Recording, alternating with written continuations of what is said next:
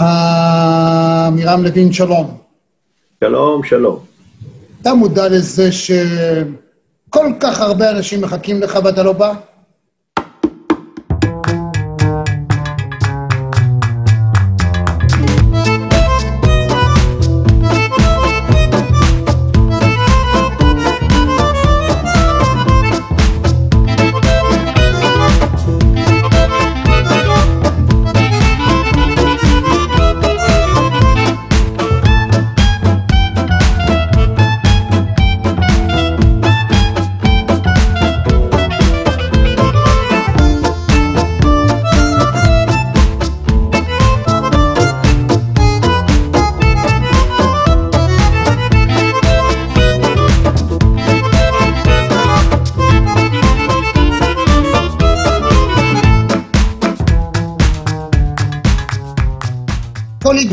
שלך מגיעה למאות אלפים, אנשים מעבירים זה לזה, יושבים ומדברים, מצטטים אותך, ואתה בושש להגיע.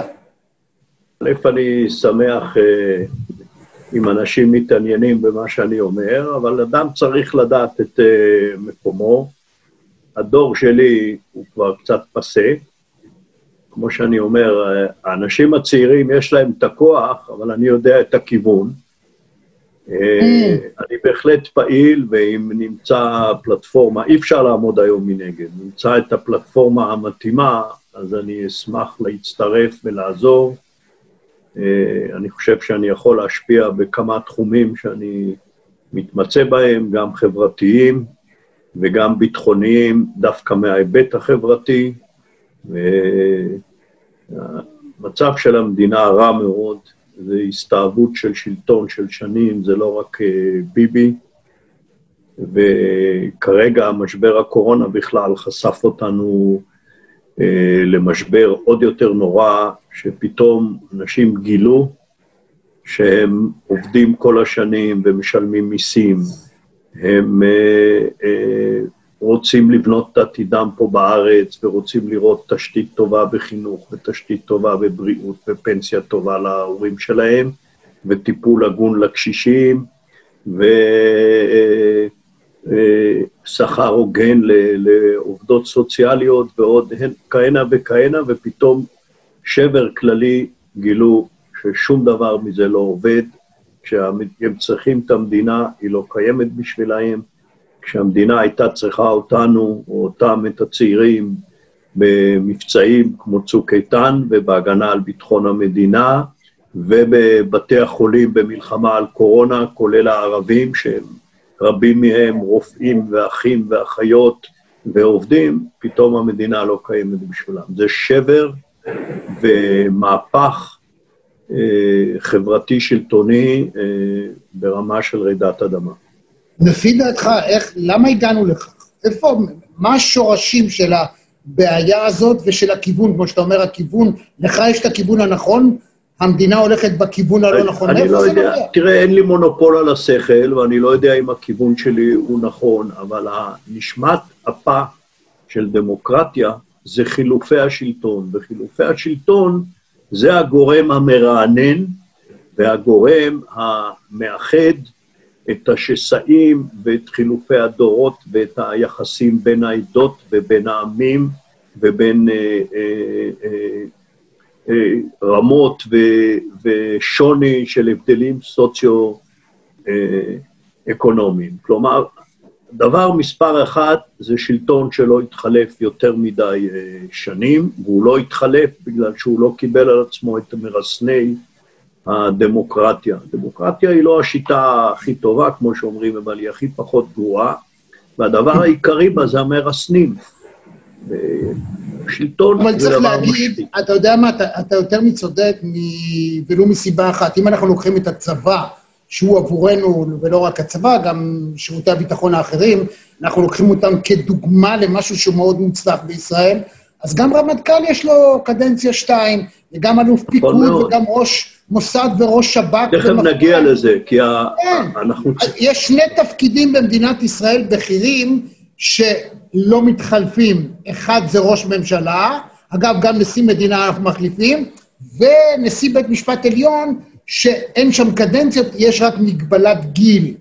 ובשני נכון המקומות... ואגב, גם בית המשפט העליון? שהיום כולנו מתגייסים uh, לעזור לו, ובצדק, כי מנסים להרוס אותו ולהשחית אותו, תקופה ארוכה, באמת גם פעל כאליטה סגורה, וגם uh, uh, שם דרוש רענון, אבל לא החרבה. לא, מה שצריך להגיד הוא, נגיע לזה, איך, כל איך מי שאומר, כל מי שאומר שאין מחליף לראש ממשלה קיים כזה או אחר, תמיד אני אומר לו, משיב לו, חברים, תראו, אם בצבא מחליפים רמטכ"לים והכול בסדר... אין אם... דבר כזה, כל, לכל אחד מאיתנו יש מחליף, וכמו שאומרים, בתי הקברות מלאים כאלה שלא היה להם תחליפים. גם נתניהו התחיל בתור סוחר רהיטים, ואף אחד לא חלם שיהיה ראש ממשלה, וגם יצחק שמיר, שחי את רוב שנותיו ב- ב- במחשכים ב- בתוך המוסד, ופתאום התגלה והיה ראש ממשלה קשוח ויציב, ולכן אין דבר כזה. אז לכן דבר, לשאלתך, הדבר הראשון הוא שצריך אה, אה, חילופי שלטון, ואם אין חילופי שלטון, ישנה הסתאבות, והיא מגיעה לדרגות מפלצתיות, כפי שאנחנו רואים היום אצל אה, נתניהו, ולא אצל נתניהו לבד, את כל הפודלים שמקיפים אותו. אבל יש נושא מסתכל... שני, כן. בעיניי הוא לא פחות חשוב, מנסים לדחוק אותו הצידה, ועליו יש מחלוקת מדינית ומחלוקת אה, אידיאולוגית לגיטימית. אבל לשיטתי, לתפיסתי, הוא הגורם השני החשוב, וזה המשך השלטון שלנו על העם הפלסטיני. וזה גורם משחית. זה שהוא משחית זה בכלל לא עניין של השקפה של ימין ושמאל. לגבי הפתרונות אפשר להתווכח בין ימין לשמאל ובין גישות אה, שונות, אבל ההיסטוריה של המאה האחרונה, מאז מלחמת העולם השנייה, מוכיחה את זה בבירור. אין דמוקרטיה מפותחת שניסתה לשלוט על עם אחר בכוח ולא הופסה. אין דבר כזה. וזה קרה לצרפתים באלג'יר, וזה קרה לאמריקאים בקוריאה ובווייטנאם ובעיראק. זה קרה לרוסים שהם אה, לא אה, שיא הדמוקרטיה, והם קשוחים ואכזריים, זה קרה להם באפגניסטן, זה קרה לנו בלבנון. ולכן, בלי קשר להשקפת עולם, אני אומר את זה כאיש שקצת בקיא בביטחון ובתפיסות אה, צבאיות, קודם כל זאת עובדה. זה לא אומר שמחר צריך לסגת, זה לא אומר שצה"ל לא צריך למלא את משימותיו ביהודה ושומרון, אבל צריך להכיר בזה שזה משחית. כי אם אתה לא מכיר בבעיה, אם אתה לא כן. מכיר בבעיה, אתה לא יכול לטפל בה ואתה לא יכול למזער את נזקיה. אז זו נקודה מאוד חשובה. אבל הנושא השני הוא שאני, באותו הקשר, שסיום השלטון על הפלסטינים, במקרה המיוחד של ישראל, תמיד אומרים, נכון, אבל אצלנו הוא קרוב, והוא בתוכנו, והוא לא כמו אצל הצרפתים באלג'יר ואצל האמריקאים בקוריאה, אני אומר, נכון, אבל אצלנו הבעיה היא עוד יותר חריפה, בגלל שאנחנו רוצים פה להיות מדינה עם צביון יהודי. והמשך השלטון על הפלסטינים מחסל גם את הרוב היהודי ואת הצביון היהודי שלנו, ואנחנו במקום להיות אור לגויים, אנחנו ממש אה, משמשים דוגמה רעה לאיך יהודים צריכים להתנהג, וזה נורא, כי אנחנו כיהודים הקמנו את המדינה הזאת על חורבות השואה, על האנשים שקמו מאפר השואה, ורצינו לבנות פה חברה מתוקנת, ושאנחנו נשלוט על עם אחר ונשחית את עצמנו, זה לא נופל על השכל. לכן הנושא השני הוא סיום השלטון על הפלסטינים, ואולי עוד הערה אחת בקשר לתפיסתי. אני לא חושב שצריך אה, אה, לסיים את השלטון הפלסטינים כי מגיע להם, כי אה, לא, אה, לא כבשנו אותם בצדק, כבשנו אותם בצדק. מ-48' הם לא קיבלו את ההסכמים, את הסכמי החלוקה, ופתחו במלחמת, שאצלנו נקראת מלחמת השחרור. ואחר כך אה, צרו עלינו ונאלצנו לפתוח במלחמת אה, בששת הימים וכן הלאה. לא מגיע להם, לא מגיע להם שום דבר. מגיע לנו שנשתחרר מהשלטון הזה ונציל את עצמנו כחברה בריאה וכחברה עם, עם צביון יהודי. זאת הדבר, הדבר המדהים הוא, רגע, הדבר המדהים הוא, תשמע, תשמעו חברים, אני כרגע מדבר עם אדם שהיה מפקד סיירת מטכ"ל, אלוף פיקוד צפון, המשנה לראש המוסד, הרבה מאוד תפקידים כאלה ואחרים, וזה דבר מעניין, רק לאחרונה הייתה עצומה של שלושת אלפים אנשי ביטחון, מכל הדרגות, כל התפקידים, מהקרבים, מחיל האוויר, חיל הים וחילות הקרקע למיניהם, כולם איכשהו כשמסיימים את תפקידם, כולל ראשי מוסד וראשי שב"כ, איכשהו מגיעים לאותה גישה שהיא הפוכה לעיסוק שלהם.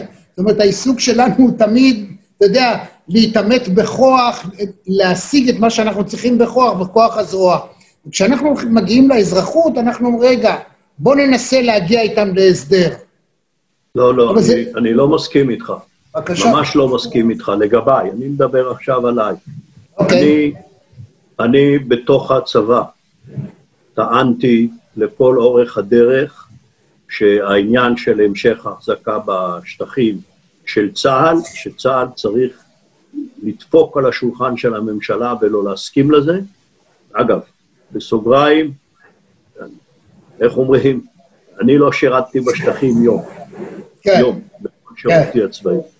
כן, אם הייתי מקבל פקודה הייתי משרת כמובן, אבל דאגתי שאני אהיה בחזיתות שחשבתי שהן מוצדקות. דבר שני, לגבי לבנון, אני בתור אלוף פיקוד צפון, שהייתי ממונה על המלחמה בחיזבאללה שם, בתוך אזור הביטחון, בתקופה הרבה יותר קשה מאשר היום, גם בגבול עזה וגם בגבול לבנון, ודפקתי על השולחן במטה הכללי, הייתי לבד, בודד, נגד כל המטה הכללי, בטענה שצריך לצאת מלבנון, ואין טעם להחזיק שם, ויותר טוב לנו להגן מאזור הקו הבינלאומי.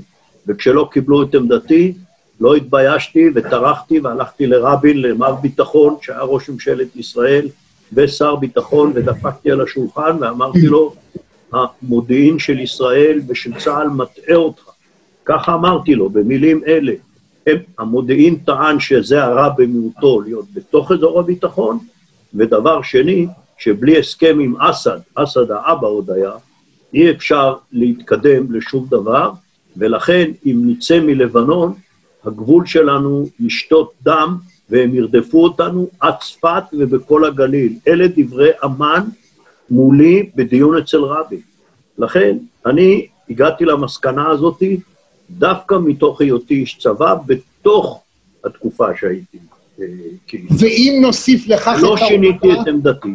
אוקיי, ואם נוסיף אה, לכך את העובדה שכל כך רבים שבהיותם בשירות לא הייתה להם שום מגבלה להיות בלבנון או בגדה או ברמת הגולן או בכל מקום אחר על פני כדור הארץ, והם בעצם אוחזים באותה דעה שאתה היום מחזיק, הרי שא' זה מוכיח שבדיעבד אתה צדקת ואומץ הלב שלך יוצא מן הכלל, וב' שמשהו, שמי שמשרת בביטחון יודע שהאמירה הזאת מקדמת דנא לא לנצח תאחז חרב, היא דבר שהוא מאוד מאוד חשוב. בוא, בוא, בוא נבדיל בין uh, שני דברים. חלק מהאנשים, אני דווקא, איך אומרים, יש לי אפילו טענה נגדם. למשל, אם ראינו את uh, הסדרה המאלפת, שנקראת בטלוויזיה, שנקראה שומרי הסף, נדמה לי, בזמנו, אז הייתה שם תופעה שראש שב"כ אחד אחרי השני מכה על חטא, אבל אני שואל, למה אף אחד מכם לא קם ב... כשהוא היה בתפקיד? דפק על השולחן, או אפילו התפטר. כשדברים עוברים את הגבול, צריך להניח את המפתחות. זה לא קרה. הנושא השני, והוא חשוב מאוד לתפיסת העולם, שבו כן מגיעים אה, בשלבים יותר מאוחרים, ואני הגעתי אליו אה, כשהתחלתי אה, קצת לעסוק ב, בפוליטיקה או במדיניות, נקרא לזה ככה, והיא איפה ישראל נמצאת על רצף הזמן. פה יש ויכוח מאוד חריף בין אנשי ביטחון כאלה ואחרים, בלי קשר לימין ושמאל, אם כי בימין זה הרבה יותר חריף, בין הימין, שחלק מזה הוא עושה כתעמולת בחירות, הפחדה, אה, כל הזמן מאיימים עלינו להחריבנו ולהשמידנו, ולכן תגידו תודה, קודם נדאג לעצם העובדה שנחיה פה בכלל, ותעזבו אותי עם רמת חיים ועם הבריאות של החברה.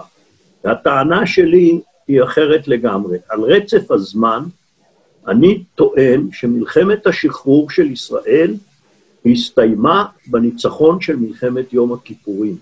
וזו טענה אה, היסטורית שמשנה את פני הגישה שלנו. ואני רוצה להסביר את זה, כי זה דבר סופר חשוב.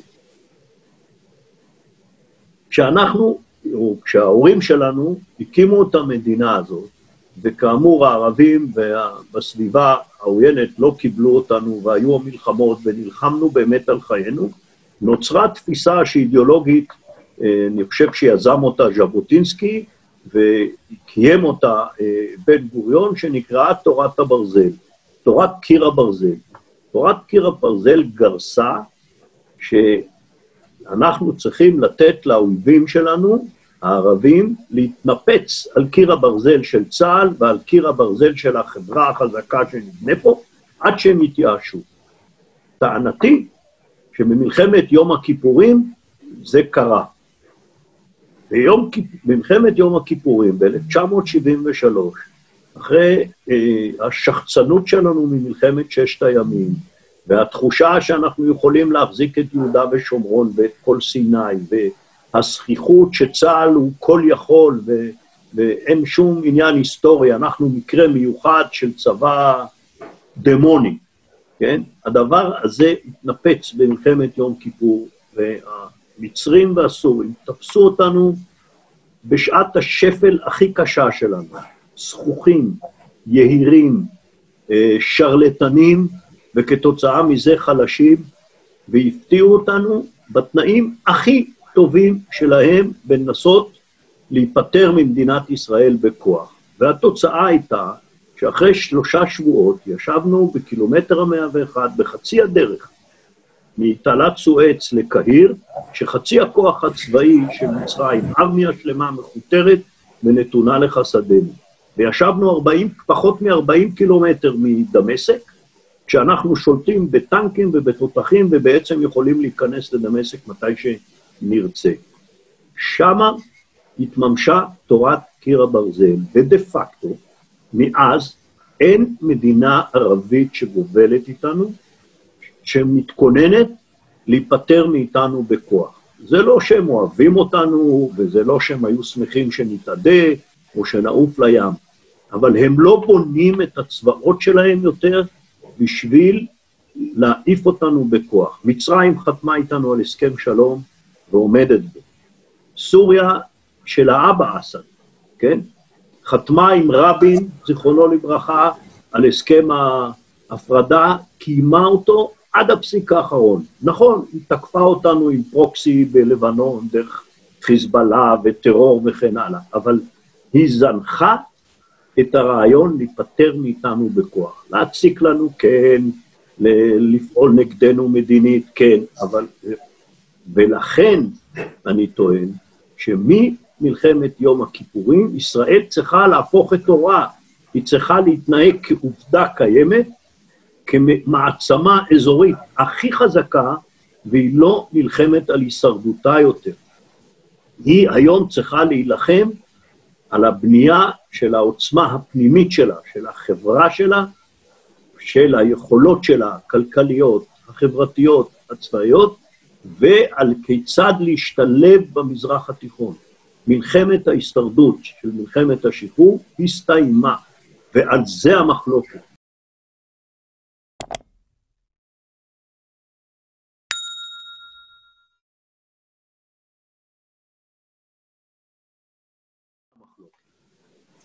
ויחד עם זאת, אם אני בוחן את המציאות בשטח, יש לי הרושם שמנהיגי מדינת ישראל בעקיפין אימצו לאורך כל הדרך את דעתך, אם כי באופן זוחל, טיפה, טיפה, טיפה, כל פעם הגדילו קצת. וצריך להגיד שאילו אה, מי שהאמין במה שאתה מאמין והיה מיד רוצה ליישם את זה אחרי 73 וחוזר לגבולות 67, אני לא יודע איך המדינה היום הייתה נראית אם אנחנו היינו 12 קילומטר בין נתניה לקו הירוק. זה לא היה כל כך פשוט, מן הסתם. לא, לא שמעת ממני את המילה גבולות 67, ולא okay, סתם. אוקיי, אוקיי. ולא סתם. כמו שאמרתי לך, אני חושב שהכיבוש היה מוצדק, אין לי חרטות עליו. לכן אני גם לא מתרשם מזה כשאני בא בחוגי הימין ו... ואומר, צריך לסיים את השלטון, ואומרים לי, לא, לא היה כיבוש, אין כיבוש. היה כיבוש, יש כיבוש והוא מוצדק. על זה אני, אני חלוק עם השמאל שלנו. לדוגמה, ו, וצריך לשלם על שגיאות, ולכן אין שום סיבה להחזיר את רמת הגולן לסוריה. אני טענתי שנים, בעקביות, שאין סיבה, אין ברמת הגולן תושבים סורים שהיו רוצים לחזור לסוריה. אין ברמת הגולן אה, אה, איזשהו משאב אסטרטגי שסוריה לא יכולה בלעדיו. חוץ מהכבוד שהם הפסידו אותו במלחמה, שאת זה אפשר לפתור, להחזיר את הכבוד, ולתת להם סיוע, למשל, לפתור את המים באגן דמשק, שזו בעיה הרבה יותר חמורה, ברמת כן. הגולן צריכה להישאר בידינו. ביהודה ושומרון, לא שמעת ממני את גבולות 67, וגם לא שמעת ממני את רעיון חילופי השטחים, שאני חושב שהוא טעות. בגלל הפרופורציה בגודל של בין מדינת ישראל למדינות הערביות במזרח התיכון, אני חושב שישראל לא צריכה לעשות חילופי שטחים ולבסס באופן רשמי ויתור על חלקי טריטוריה שלה. זה לא נכון. והטיעון האחרון הוא מה שאמרת, אין סיבה לקרב את הגבול לנתניה ולנתב"ג ולעוד מקומות אחרים. ולכן, אני, אני טוען, ועוד פעם, בניגוד לשמאל החריף, שרק מאשים את ההתנחלויות וכולי, הוא רק שוכח שכל ממשלות ישראל שלחו מתיישבים ישראלים מתוך אידיאולוגיה להתיישב ביהודה שומרון. יגאל אלון והקיבוץ המאוחד את צפון הבקעה, ורבין עם פרס את כל היישובים במרכז השומרון סביב שכם, במקומות הכי גרועים. והמפד"ל והקיבוץ הדתי את גוש עציון וכן הלאה וכן הלאה. אני טוען, בהמשך לתפיסה שאמרתי לך, שמלחמת השחרור הסתיימה, אני אומר תודה למתיישבים, אני מאוד מעריך אתכם, אבל מיצינו את זה.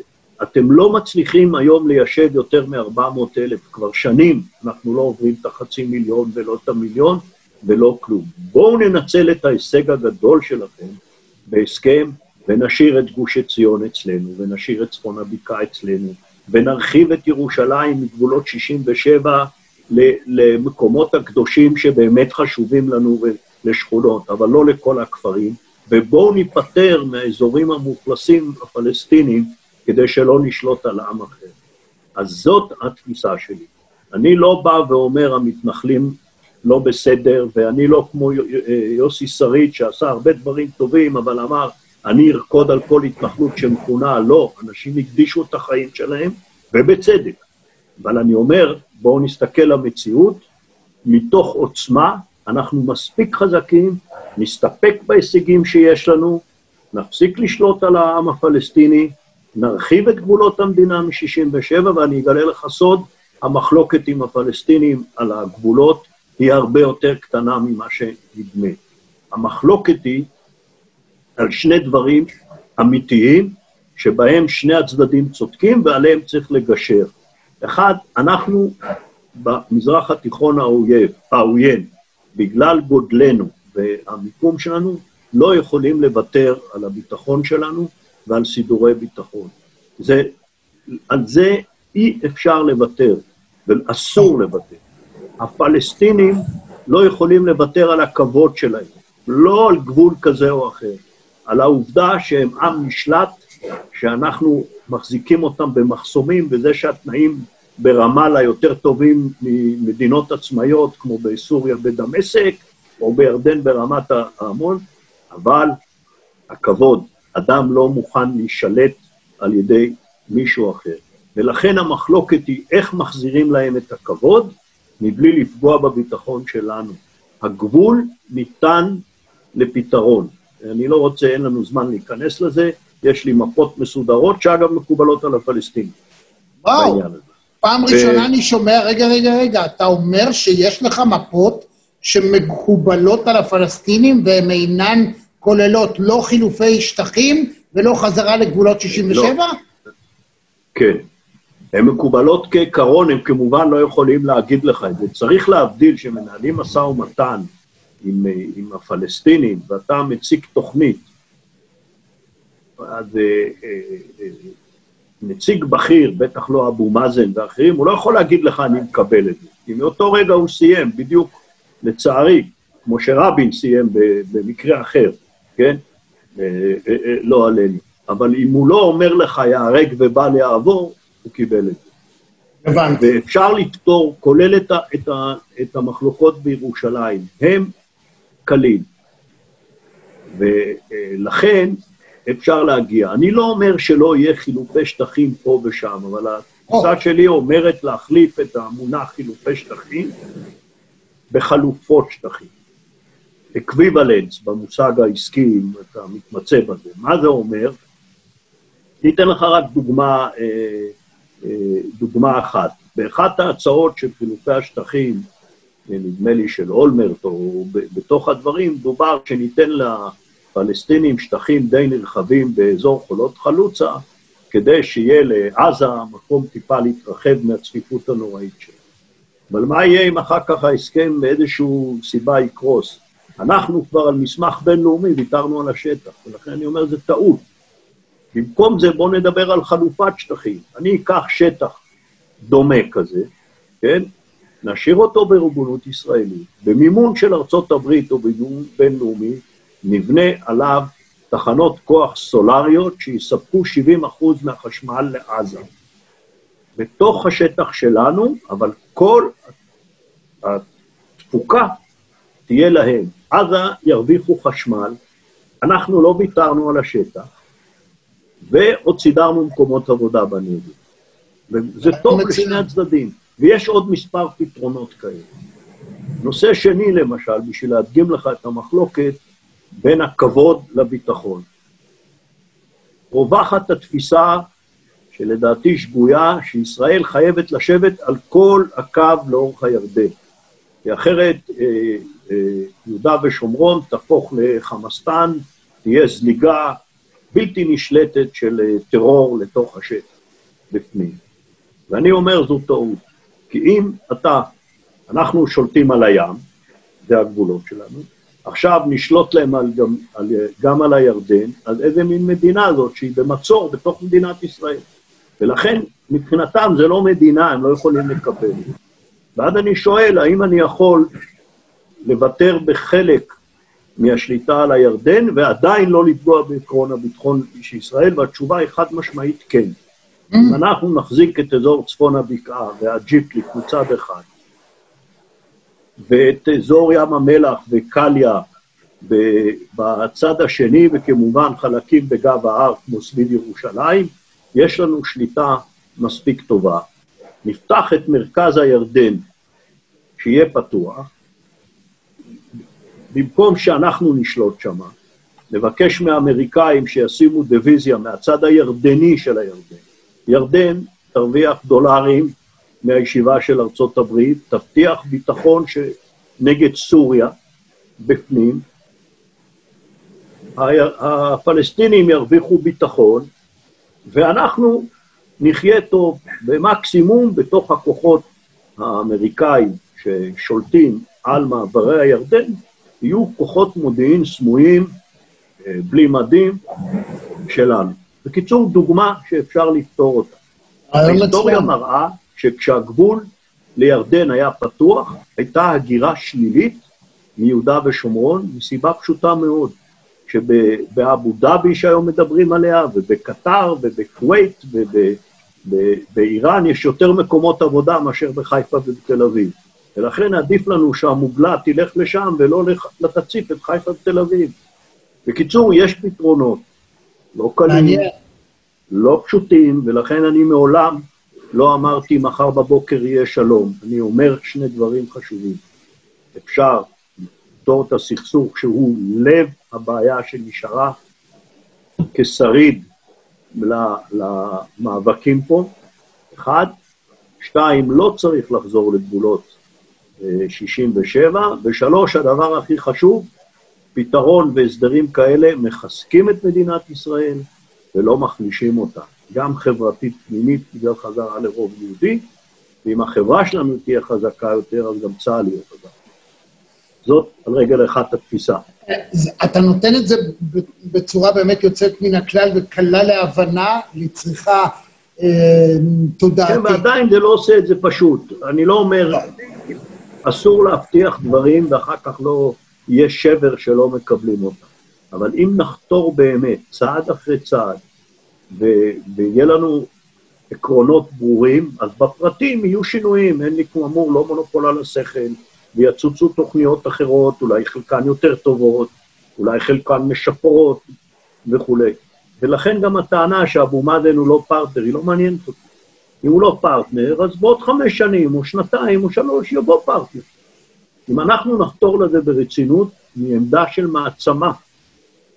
איך אתה מסביר, אדוני, את העובדה, איך אתה מסביר את העובדה שלמשל עזה, עזה די מתוך בחירה היא הגטו הכי גדול בעולם כטענתם.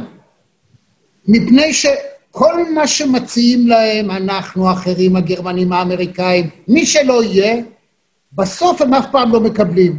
מי כמוך יודע שהפלסטינים בגדה מתעבים אותם, היחסים בין הגדה לבין עזה נוראיים. קודם כל טעינו שלא התעקשנו לעזור לרשות הפלסטינית להמשיך לשלוט שם, אפילו בכוח. זה אחד. דבר שני, זה לא נכון שאנחנו מוכנים ומציעים להם הכול. שם דרושה תוכנית מרשל. ועוד פעם, אם אנחנו נפסיק להפחיד את עצמנו, ממה נפשך? למה לא נקים להם נמל ימי ואווירי ונהפוך את עזה לריביירה? למה ביוון יש ריביירה וב... ובאיטליה יש ריביירה, ובאחד החופים הכי יפים בעולם, בעולם אי אפשר לעשות ריביירה. עכשיו, זה לא אומר שזה מיד השלום יפרח, יכול להיות שבאמצע יהיו מהמורות, ויכול להיות שאפילו באמצע לאיזושהי תקופה יחרבו מין הסכם כזה. ממה אנחנו מפחדים? ש, שמיליון פלסטינים, יהיה להם צבא יותר חזק מאיתנו? הרי אנחנו יכולים בשעה להפציץ את הנמל תעופה והנמל הימי הזה ולחרב אותו. אבל אנחנו צריכים ליצור תהליך שלא ביום, אלא בדור, ואולי בשני דורות, ואולי בשלושה דורות, יהיה שם טוב, ויהיה להם יותר מה להפסיד. על זה העניין. הוויכוח הוא שאומרים, כן, אבל אני מנסה להם נמל, איך נפקח, והם יכניסו אה, אה, טילים וזה, אז קודם כל הם מכניסים גם היום. ומטרטרים אותנו, ובגלל שאין לנו פתרון, אז 100 טילים עושים לנו יותר נזק מאשר היו שם אה, סגורים אלף טילים שאף אחד לא יעשה בהם שימוש. אבל למה? כי אנחנו מפחדים. בואו נתנהג כמעצמה. נתחיל לבנות לטווח ארוך, ואם יש שגיאות, נכניס להם באוויר אוויר. אני לא חושש מזה. נהדר.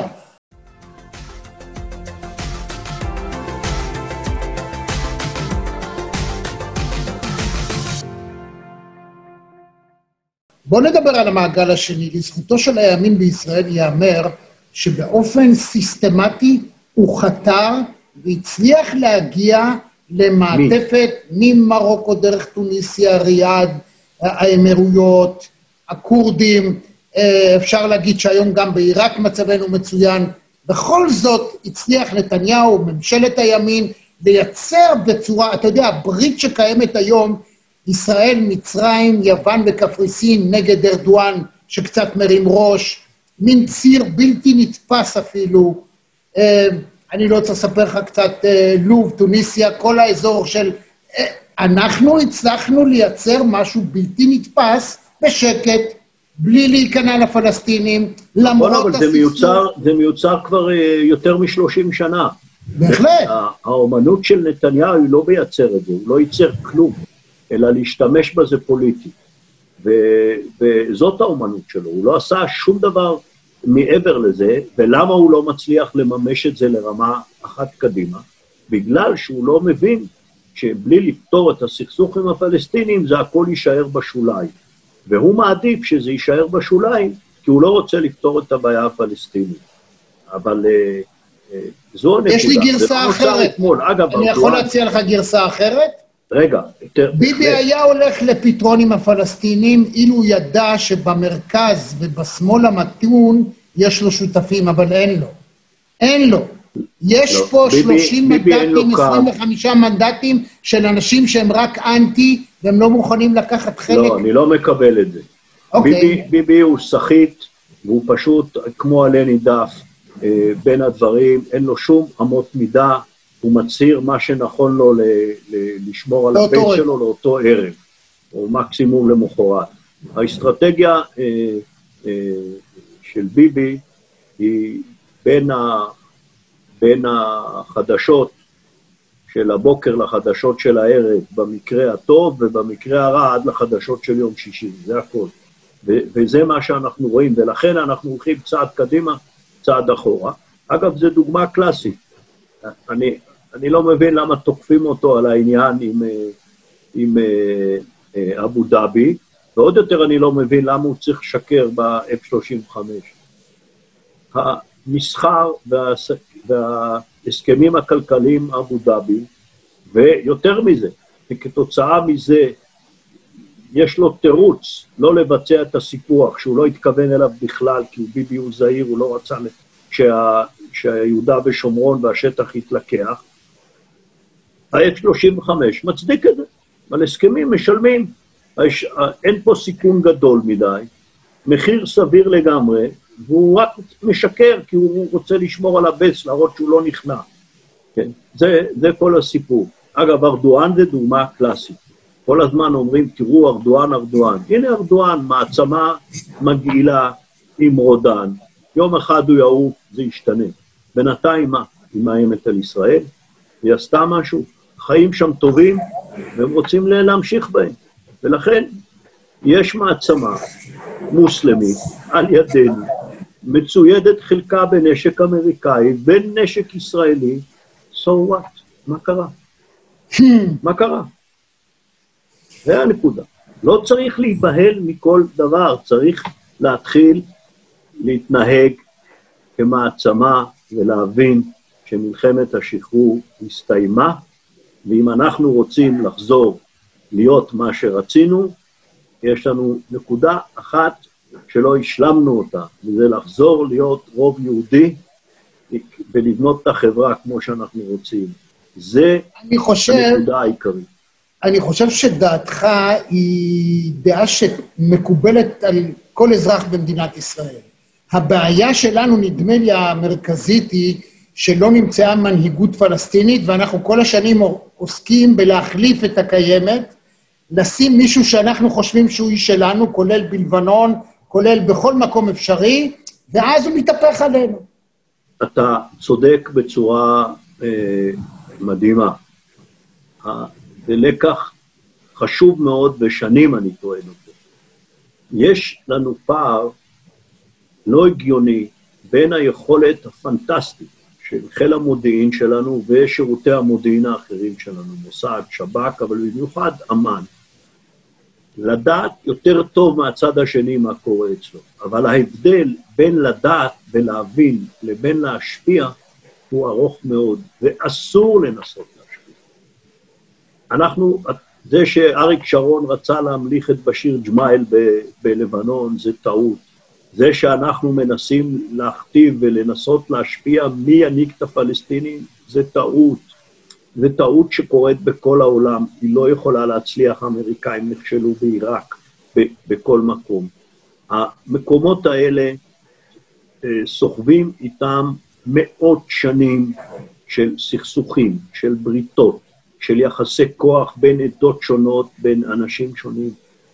זר לא יבין ואי אפשר להתערב, וזו טעות. אנחנו צריכים את זה להשאיר להם ולתמרן בתוך זה את הצד שלנו. זו הנקודה. אני לא אכפת לי, אם, אני יש לי סבלנות. זה בדיוק הנקודה. אם אני לא נלחם על הישרדות, הצעירים הפלסטינים רוצים שיהיה טוב לפלסטינים. כמו שאמרתי, שני דברים הם רוצים. אחד, שיחזירו להם את הכבוד, ושתיים, לחיות ברמת חיים גבוהה. כן? והם, כשהם יסתכלו מזרחה ומערבה, הם יבינו שהשותף האמיתי שלהם נמצא ממערב. אין, זה המצב. ייקח להם זמן להבין את זה, בסדר, אנחנו נחכה, אבל אנחנו צריכים ליזום... לערביי ישראל לקח עשרות שנים להבין את זה, אתה יכול לראות היום ערביי ישראל פטריוטים... אמת ויציב. לא פחות, בוודאי שיותר מאנשי השמאל הקיצוני היהודים. 99 אחוז מערביי ישראל הם ישראלים, לא פחות מאף אחד מאיתנו, יותר מהחרדים, יותר משמאל קיצוני, הם משלמים מיסים ברצון, הם מתברגים בעבודה, הם מתברגים באקדמיה. גם כאן, הסכסוך הפלסטיני, לא שאכפת להם מהפלסטינים, אבל תראה, אנחנו, כשמישהו יורק על יהודי בניו יורק, או מרים יד על יהודי בבית כנסת באירופה, אנחנו משתוללים. ואנחנו עושקים את האחים שלהם שני מטר מהם, את הפלסטינים, ורוצים שהם יתעלמו מזה. שהם כבר חלק מהם יש נישואים בין אחד לשני, במקומות עבודה, ומסחר.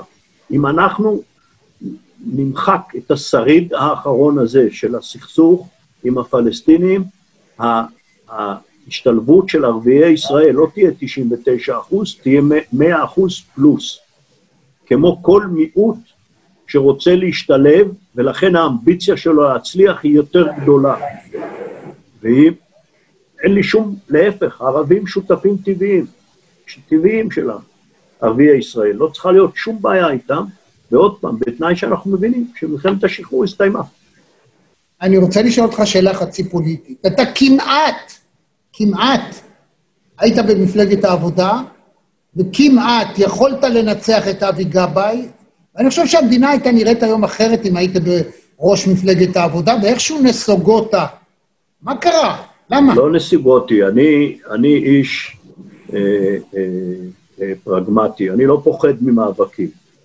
אני, אני לא רציתי להצטרף לפוליטיקה, לא רציתי, אה. חשבתי שאני לא כל כך מתאים לזה, ואם אני מוסיף לזה את גילי, חשבתי שזה לא נכון, וקיוויתי כל הזמן שיקפצו אנשים יותר צעירים ומוכשרים לא פחות ממני, וזה לא קרה.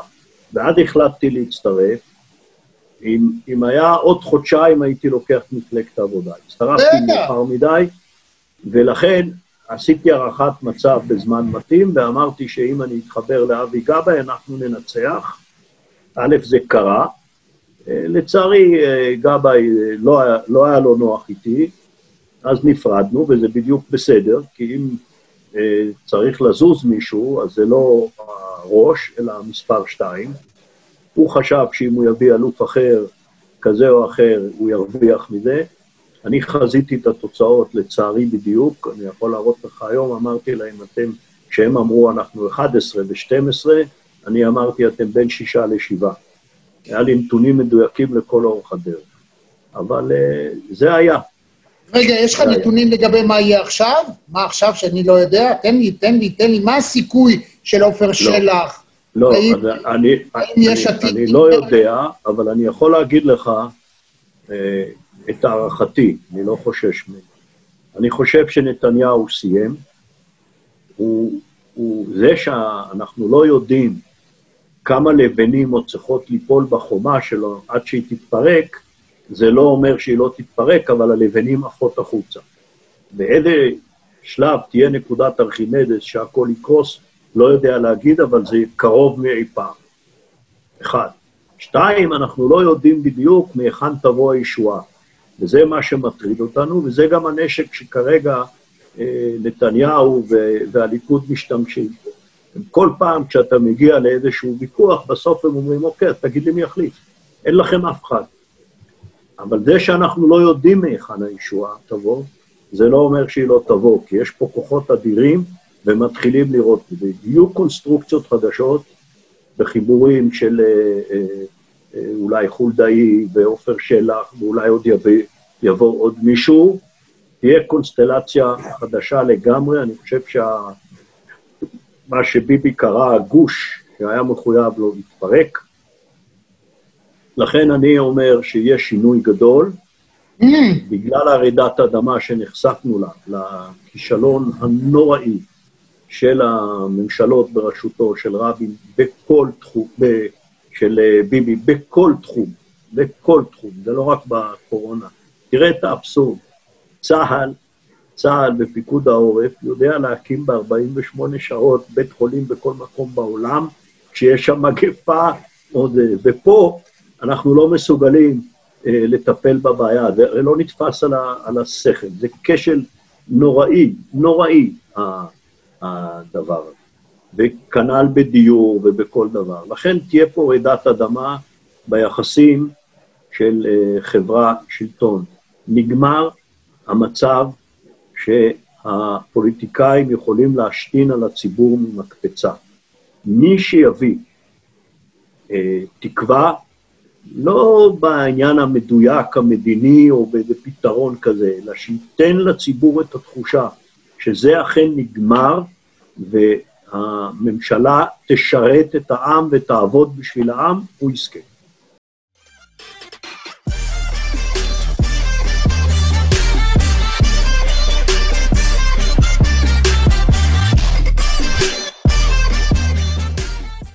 וואו, אני חושב ש... לא יודע, אולי בכל זאת, אף אחד לא יכול לשכנע אותך. תשמע, חולדאי זה מהמחזור שלך, לא? פחות או יותר. חולדאי קצת יותר מבוגר. נו, כן. אתה ילד לידו. יותר מבוגר. אה, אני בהחלט חושב שאני יכול לתרום. אני חושב שהתרומה הכי גדולה שלי, מעבר לדעותיי, או כמו שאני אומר, דעות יש לכל אחד, ואין לי מונופול לא על שכל ולא על פתרונות. יצוצו פתרונות, אבל יש כיוון. אבל אני חושב שכשר ביטחון ולמערכת הביטחון, אני חושב שצה"ל נמצא במשבר גדול.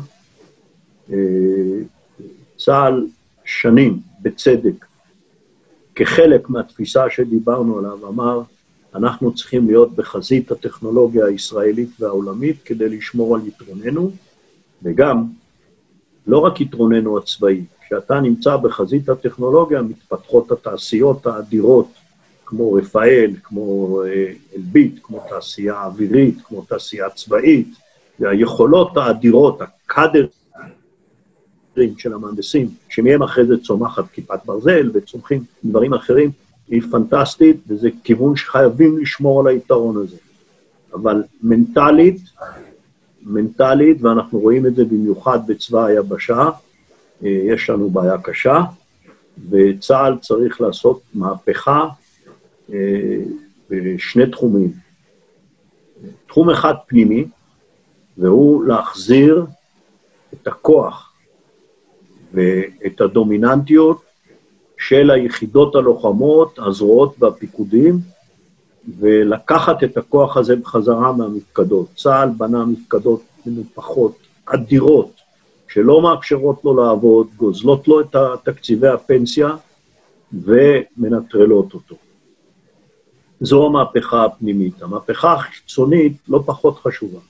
ואני חוזר לתפיסת העולם שאנחנו מעצמה, שר הביטחון הראשון שהוא יבין שהוא לא הבוס הגדול של האיגוד המקצועי שנקרא צה"ל במערכת הביטחון, אלא הוא חלק מהחברה הישראלית, יבין שצמצום התקציב הביטחוני המטורף של צה"ל, שפוגע בצמיחה, מחליש את צה"ל, מחליש את החברה, ואם אתה מחליש את החברה, אתה גם בסופו של דבר מחליש את צה"ל, שהוא בנוי ממה שיוצא מהחברה שלנו, מהבני 18 הנפלאים שלנו.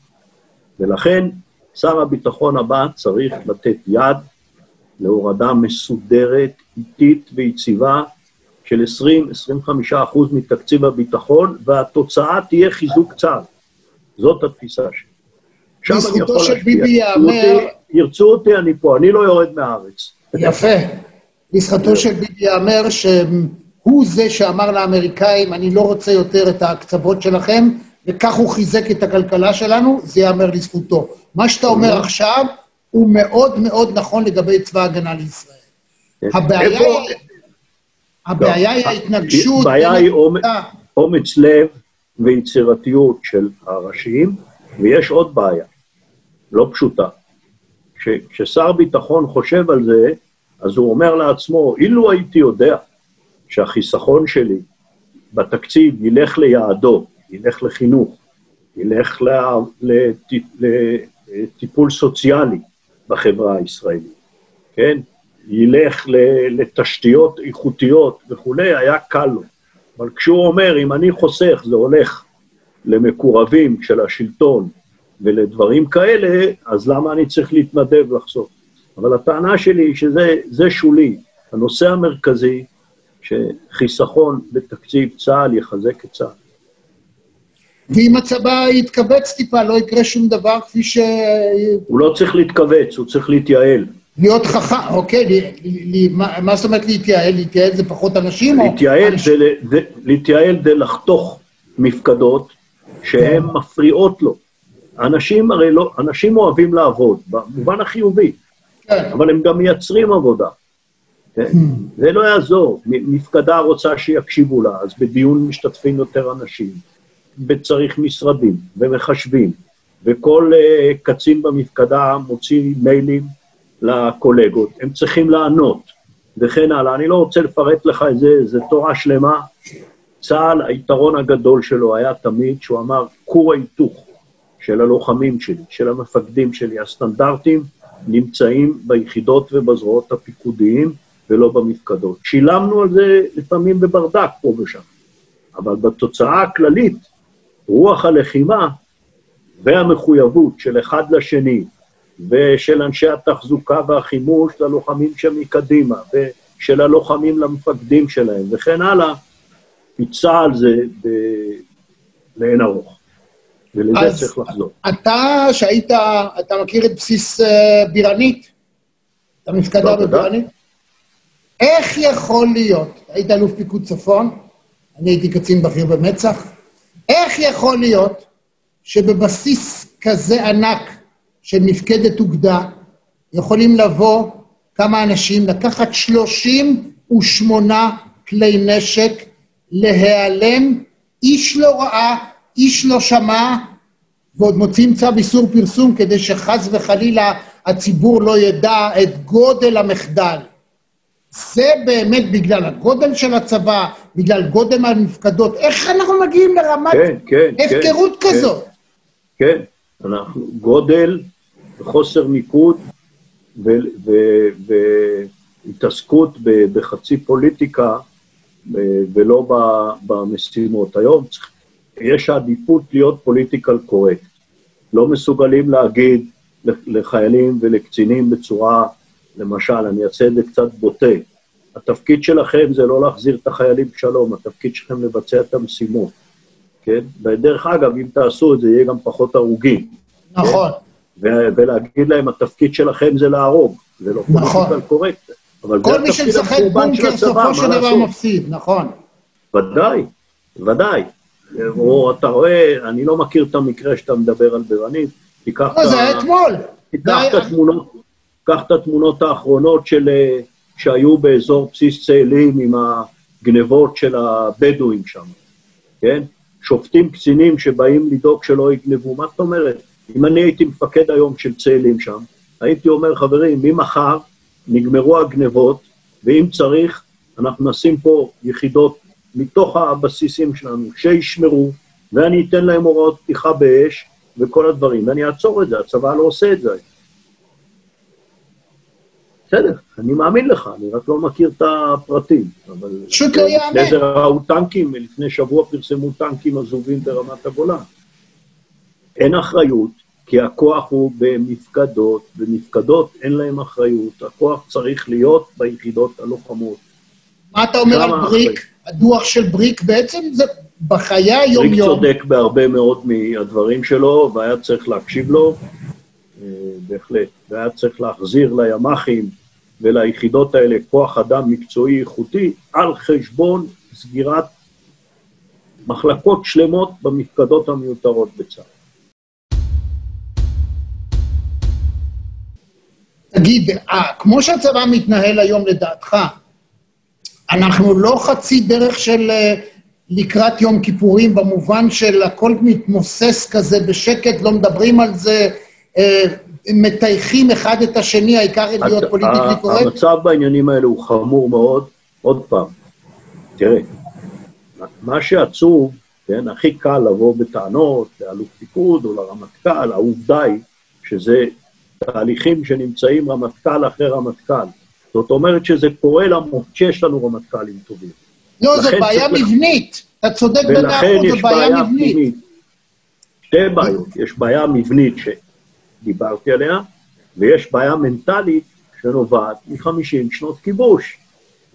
זה לא אומר שמחר צריך לעצור את הכיבוש, אבל אי אפשר להתעלם מהבעיה הזאת, כי אם אתה מתעלם מבעיה, אתה לא, אתה לא מטפל בה בפנים. אתה חושב שאם יהיה הסדר אה, שלום, משהו יכול להשתנות? מה, מה יקרה? תקצר את השירות, פחות לא אנשים ישרתו. קודם כל צריך להתחיל הסדר לכיוון מדינה פלסטינית. אוקיי. המטרה היא לא מדינה פלסטינית, זה עניין שלהם. איך זה ישנה את צה"ל? ודאי, צה"ל יפסיק להיות צבא שיטור. עכשיו, הבעיה איננה בכמות הזמן שהוא משקיע בשיטור במקום להתאמן או במקום לשמור. זאת לא הבעיה, צה"ל יכול להתמודד עם זה. הבעיה היא מנטלית. מנטלית. המושגים של אומץ, המושגים של מקום המפקדים בשיטור, לא דומה לדברים שהם, כיצד הם צריכים להתנהג מול אויב אמיתי. זה שני דברים שונים לגמרי. ולאט לאט, בלי לשים לב, כן, אנחנו הופכים למשטרה. לצבא מחסומים, צריך להגיד את האמת, אנשים חושבים שהם הולכים ליחידות לוחמות, בסופו של דבר הם מעבירים את השנתיים וחצי בלעמוד במחסומים ולהגיד כן, לו, כן, אבל אני אומר עוד פעם, נניח, נניח שמי שאחראי על הביטחון אומר אין ברירה, צריך לעשות את המחסומים. מקובל עליי. אבל אם הוא לא מכיר בבעיה שזה יוצר לאט-לאט לחייל, ואחרי זה הוא סותם לו את הפה בשוברים שתיקה, שלא יספר מה הוא הרגיש שם, ואותו מפקד שיודע שמצד אחד הוא צריך למנוע שיעבור במחסום מחבל שמסתיר מטען בתחתונים שלו, או אישה שמסתירה אה, מטען בחזייה שלה, הוא צריך להתנהג כבן אדם, ותאר לך עכשיו שהוא עוד צריך להתעמת עם, עם מתנחלים קיצוניים. אז מפקד שיש שם מצלמה של מחסום וואץ', של אנשים שעושות עבודה נהדרת, מצד אחד, יש את הפוליטיקאים מצד שני, אז הוא לא רוצה להיות שם, אז המפקד הולך אחורה. שלא יראו אותו, כי אם יצלמו אותו פעם אחת מתעמת עם המתנחלים, הוא סיים את תפקידו, את הקריירה שלו.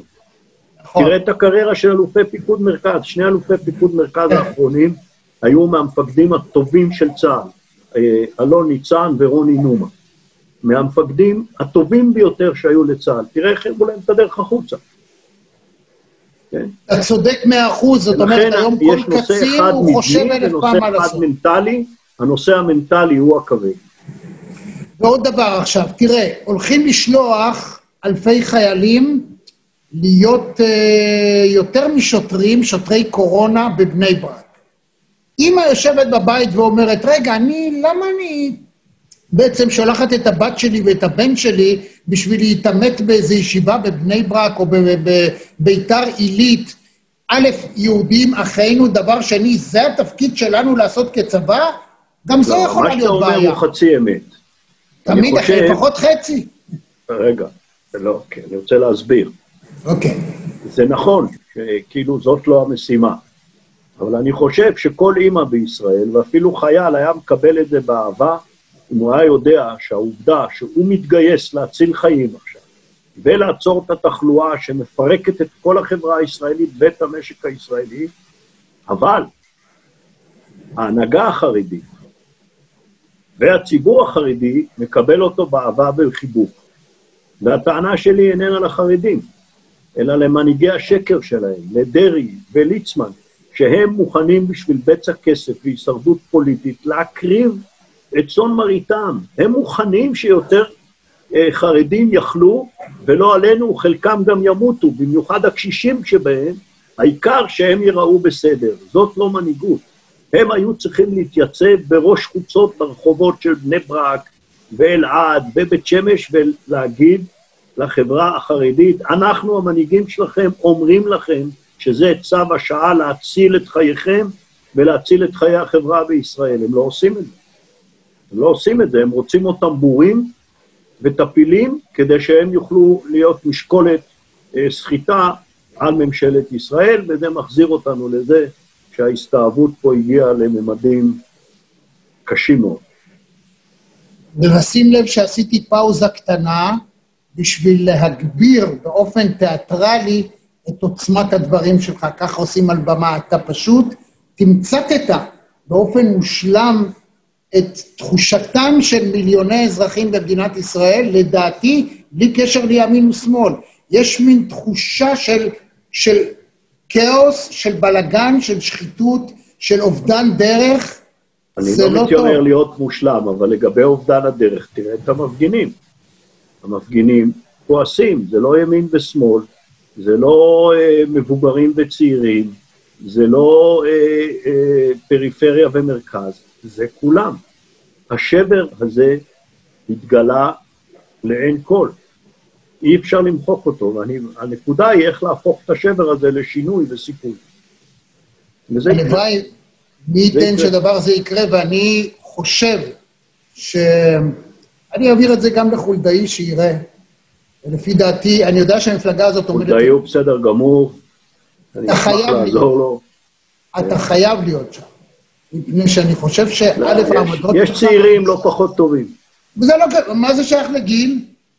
לא, לא, לא שייך. ברוך השם, אני בריא, איך אומרים, עוד לא סנילי, אבל אה, אין בעיה. אז אני אספר, אני אסיים בסיפור שמדגיש את גדולתך. למרות שאתה חושב שאתה לא פוליטיקאי... מזה תרד כבר מראש. אז אנחנו ניפרד כידידים. אתה יודע, אמרו לי, הרבה פעמים אומרים לי בצבא, איזה כיף, אתה מדבר בגובה העיניים וכולי. אני אומר להם, חבר'ה, בשבילי גובה העיניים זה לא פשוט, אני עולה על כיסא.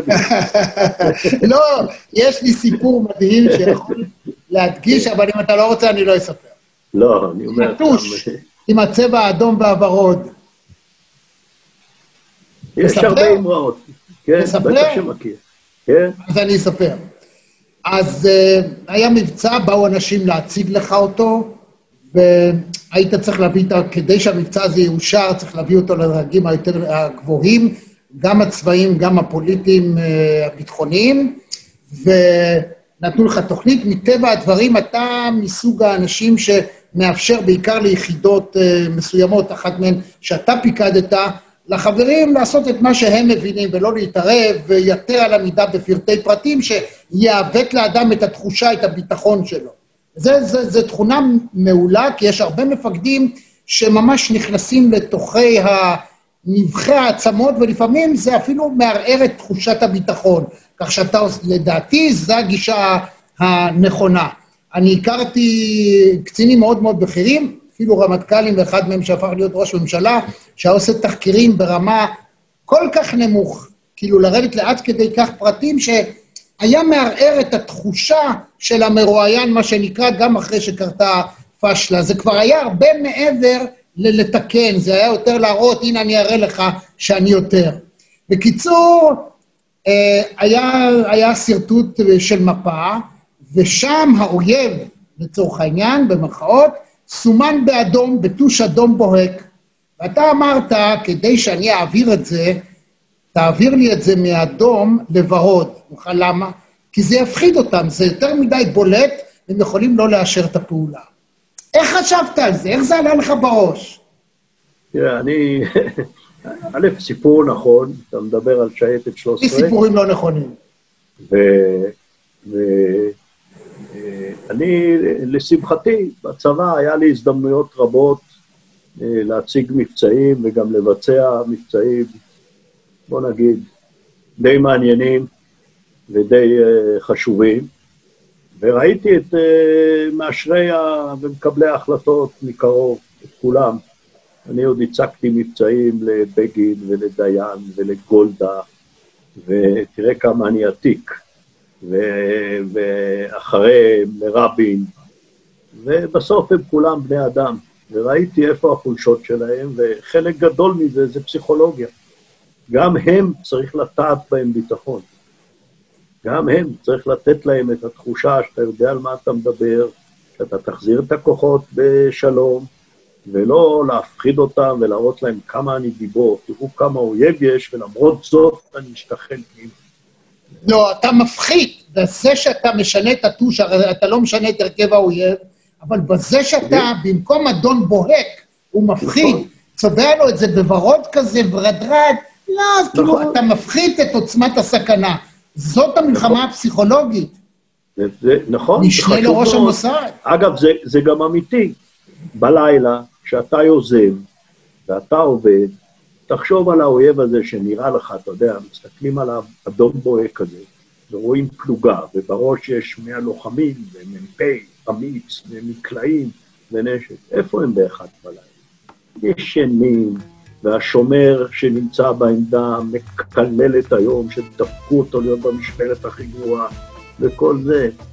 כשאתה יוזם וערני, הכוח אצלך. זה אני למדתי הרבה שנים, הייתי בצד, לא בצד המתגונן, ו...